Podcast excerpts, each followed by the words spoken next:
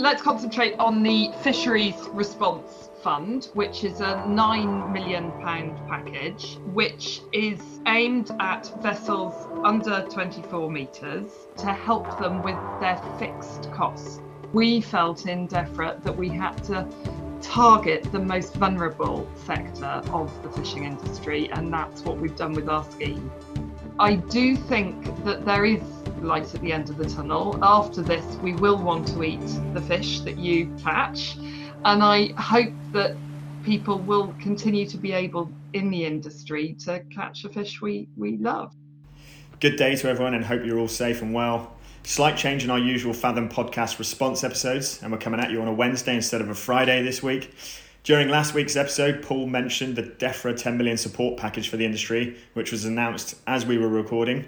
We've taken a few days to digest this before commenting in order to understand the details, uh, but we did say we'd bring this to you as part of Fathom.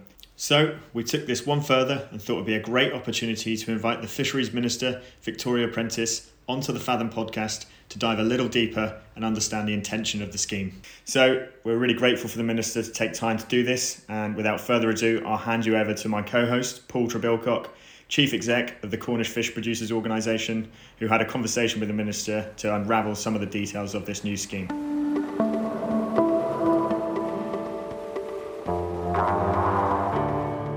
So, welcome, Minister, to Fathom Podcast challenging times, um, uncharted seas, and, and all those analogies come in play.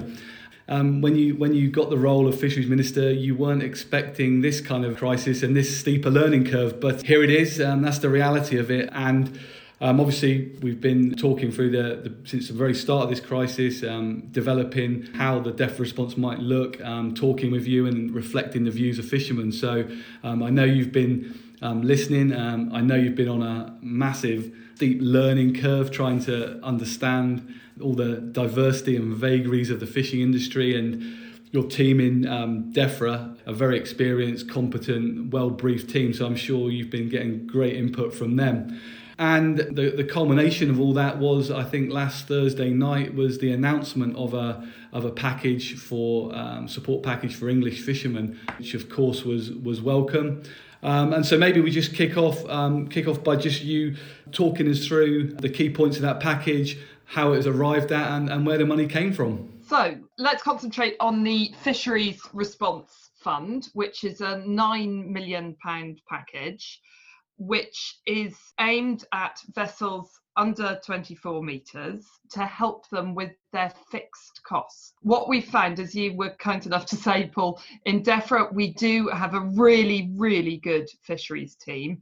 And we also benefit, because of the way the industry works, from a lot of information about the problems that the industry is having really on a day to day basis. We get very real time information from the industry. And it was becoming very clear to us that people with smaller vessels or under 24 metre vessels were having real trouble meeting their fixed costs, which all fishing vessels have to pay.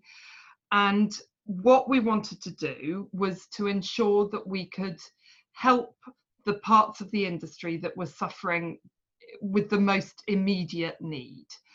So we found some money within uh, monies that were already available to DEFRA, and we then had to work with the Treasury in order to try to get a scheme together that would actually make a real difference to people who fish from from smaller vessels. So we very much wanted to target it at those who fish, not just use their boats for recreation, whose main income is from fishing essentially. And we very much wanted to target it where the need was highest. It isn't perfect. It doesn't cover everything. I know that the industry is having a really really difficult year. I very very much hope that we will be coming through that in the next few months but what i would like to reassure you and other fishermen is that we will carry on listening to the industry in defra and we will try to help where we can. I mean, I think that that's good to hear, Minister, and and you know, I think uh, right right at the outset, I think it's it's right for, for me to say um, that from an industry point of view, that the package clearly is um, something that had to be fought hard for with Treasury and then matched with some of the existing funds. And, and we understand this is a priority. So that's, that's you know, been a real, clearly been a tough challenge. Um, and I think that, you know, last Wednesday, the, the fishing industry had in England had no support, but on Friday morning there was a package of nine million on the table. So that alone, you know, deserves um, credit to you, um, your team, and and those at Treasury that eventually got it through. Like, can I just interrupt you for a minute? I think one of the most useful um, parts of our armory, if you like, when when we went in to bat for the fishing industry with, with the Treasury discussions, because obviously all industries are suffering, or almost all industries are suffering enormously at the moment. These are really, really challenging and unprecedented times for us all. Um, one of the really helpful things that I had was real live evidence from the fishing industry because the DEFRA team is so good and because your relationships are close. So it, we were able to both know and to evidence what is really happening. Mm. And, I, and, and I think we were we, we, we were glad of the opportunity to, to feed that in. So it, it's it's a it's a good relationship when the DEFRA officials, the industry, and up to ministerial level can work together. And as I say, you know the the, the package that's come forward, you know, as you you rightly point out, it may not be perfect, but there is um, logic to it. It's evidenced by the stats that came through clearly, Minister, you know, the question I would probably you know, have to ask uh, is that there's, there's a part of the fleet that, that isn't covered, and that's at the, the top end, um, boats over 24 metres. And, you know, there are parts, although on, on the face of it, they may look to be feeling less less of a less of an impact. Um, clearly, we're, we're all feeling an impact. So, I, I guess. I, I, get that. No, uh, Paul, I get that. It's obvious that the whole industry is having a horrible and difficult and challenging time at the moment, and I would never want to downplay that. What our evidence did show is that the larger vessels are currently able to meet their fixed costs. The other thing I should have said probably initially is, of course, the other government schemes are still available to those in the fishing industry, just as in any other industry. So, and, and it's certainly our perception that larger vessels might be more likely to have salaried crew who could be furloughed, for example. There are other schemes like the CBIL scheme, the loan scheme, that are available to all those in the fishing industry. So it, I understand what you say about larger vessels, but we felt in DEFRA that we had to target the most vulnerable sector of the fishing industry and that's what we've done with our scheme. And, and i think you know again I, I, think it would it's only fair and right. And, and i personally believe you know that these are difficult judgment calls and you've clearly based it on information, statistics, and evidence, and that you know that uh, I think we have to respect that. I think I would just ask that that you, you clearly recognise there is part of the fleet not covered, uh, and perhaps in the coming weeks we need to maybe just just have a look at the finer scale detail of that that part of the fleet over 24, see if there are parts of that where they're not able to meet their fixed costs. So I'm thinking, you know, some of our beam trawlers in the southwest, um, just just struggling a bit. Some of the scallopers. So, but uh, but uh, I'm not hearing you ruling out further discussion and exploration no, of. I, I, wouldn't want you to be under the illusion that I think there's going to be more money because I'm not really. Um, but I, we will, of course, continue to look at the evidence. Of course, we will. And there may be other interventions that could be helpful for the larger vessel owners. I mean, for example, what we've done in other parts of the agriculture sector is we've talked to banks about loans. You know, there, there, there are other possibilities I and I would like to keep channels open. I think I think that's encouraging, and, and, and definitely channels need to be kept open. And I think exploration of of any kind of support it would be welcome. Obviously, financial is people's eh, often is people's first preference, but I think you're you're right. We need to explore all of the possible ways we can support all parts of the industry through that. And and as I say, you know the the the overall picture is one of um, an incredibly diverse um, industry being supported by this scheme. Many others, many other industries aren't haven't got this sort of support package.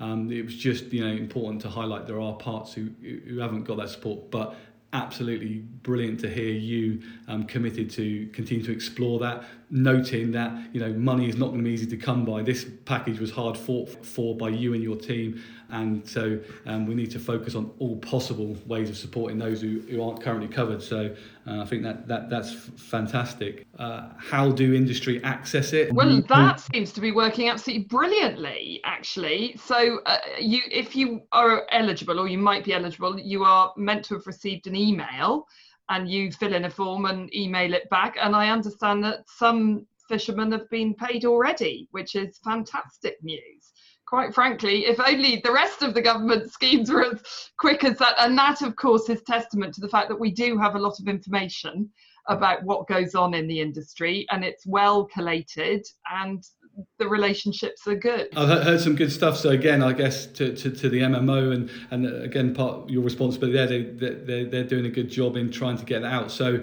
the, the, the mechanism is the MMO will be contacting those that are eligible um, and, and money will be paid out fairly swiftly uh, because the, the, the systems are in place. So like you say, it goes to show sometimes government can work quite well. It just happens to be the fisheries element of it with you in charge. It does also go to show that having fairly robust data and fishing notes, which I know, you know, we can all moan about in peacetime, is actually really, really useful when there's a crisis. I think fair and important point there, Minister. Um, it goes to show that the accurate recording of data, no matter how tiresome or frustrating. Irritating. it can irritating. it can be. Some sometimes it, the, the benefits there because it enables you, you know department and officials to do the, do the right thing. So uh, help when it's needed. So absolutely. Um, good point. Well made. You know um, da- data is key. Evidence is key. So have you got some um, some broader message? I mean, we obviously seen your open letter in the, the fishing news that went out. Broader message to the fishing industry at this time?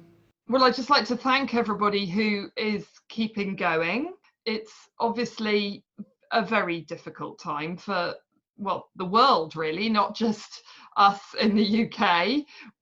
It's horrible, and we're all going to have to just grin and bear it really but i would like to thank those in particular who are continuing to fish and to feed us i'm really hopeful that if anything good comes out of this it will be that the public generally has a better understanding of how the food supply chain works and I hope that the, the smaller part of the grant, the million pound part of the grant, which we haven't talked about, will be useful in the future in helping us to develop schemes which very much connect the fisherman with the consumer. I do think that there is light at the end of the tunnel. After this, we will want to eat the fish that you catch. And I hope that people will continue to be able in the industry to catch the fish we we love. That's um, obviously appreciate that that that message to, to all those out there catching fish and shellfish, and I'm sure that will go down well. And I, I agree with you on the point that if something positive comes out, then maybe it is a greater appreciation. Uh, understanding of, of UK consumers of what we catch land and should be in this country. And I'm sure you're aware of our fish to your door scheme in Cornwall. And uh, I think I'm on safe ground by saying I think we can get you a good deal on some Cornish fish delivered to your door anytime you want. We have a gentleman who comes to our door, actually. Excellent. But but in all seriousness, I think you know um, it's something that we, we kicked in quite soon down here in Cornwall and, and through the PO and Seafood Cornwall, the, the fish to your scheme, and, and it's going great. So your your observation that that one positive may be greater um, appreciation from the UK public spot on and, and, and hopefully government can support that um, stimulation of domestic demand throughout the, the ongoing crisis, but beyond that. So perhaps we, we have a, a new relationship with fish and shellfish in this country that, that, that we've been envious of of some of our European colleagues. So I, I really, really hope that that is a positive from this crisis. Sure, and I'm, I'm sure I'll be back back around the table online with you talking about those things um, as we come out the other end of this. So that's absolutely fantastic.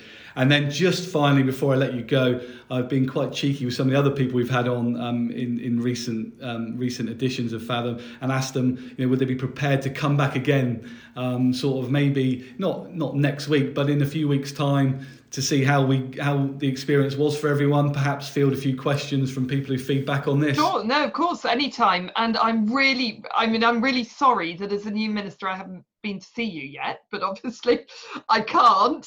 But I am really looking forward to visiting as many fishermen as I can um, when we're when we're set free. Of course, once once we're set free, Minister, the, the invitation is here. You'll be on Newlyn Market and you'll see the most magnificent, diverse, and best quality fish you're going to see in not just the UK but in Europe, of course. Yeah, I'm not. I'm not even going to be drawn into that. I'm very keen to represent the whole of the fishing industry. I'm, I'm not a real fisherman. I couldn't catch you. There you go.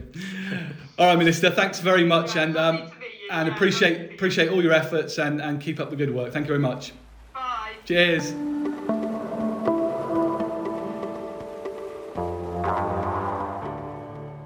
Okay, Paul. So great to have the uh, the minister there. First time on Fathom podcast. It seems like we're getting a few high profile people on on in the last few weeks. So great to have that interest from DEFRA. Um, but you know, just just as a signing out, what, what was your sort of initial thoughts of that? Anything to, to share with the audience? Yeah, I, I mean, to be honest with you, Rennie, I think I think she came across came across really well and genuine, and it's always good to hear direct from the minister what the scheme, um, where it came from, what the intentions are, and to be fair, um, she recognised that, that it didn't cover everyone and wasn't perfect. Good to be able to raise, you know, one of our key concerns, which was the the over 24 metre fleet. Um, so um, I, I, know she's aware of it already and, and through her team, but um, I, I, think you know there's a genuine um, a genuine enthusiasm, desire to learn there about the fishing industry. I think she's got a great team of officials behind her, um, advising her as she as she herself alludes to, and I think she appreciates the input of the industry. You know, uh, I know for the past you know since this started, we at the CFPO um, the NFFO have been on you know, almost daily meetings with, with the minister and team and, and feeding it in, and it's good sometimes to hear that that's actually hitting home. So, um, yeah, you know, I think um, not not to be dismissed easily. I thought that was a um, you know a real good chat there with the minister. Um, and I, I hopefully that that's our relationship will continue and grow um, right through this crisis and beyond. And um, brilliant, you know. And as I say, you know, I tried to try to sell her a bit of Cornish fish there, but didn't quite pay off this time. But I will have her eating Cornish sardines before she leaves the job, no problem. Sounds good. And and just to, to lead on or, or exit from here, I know we're hoping to have Tom McCormack back on from the MMO to dive in a bit deeper again and understand how that 1 million fund works as well as the, the main part of 9 million. So we're hoping to welcome him back on in the in the in the near future. Yeah, certainly. I, I think um, we had a conversation with Tom, and I think we're going to have him back on um, soon as we can to go through the nuts and bolts of the application process, what the MMO are doing to get that money to those who are eligible. So um, hopefully, we'll bring that one to you soon, and uh, maybe even before before the end of the week. But let's see what we can do, eh, Ronnie? Yeah, sounds good. Cool. Thanks, Paul. See you next time. Cheers.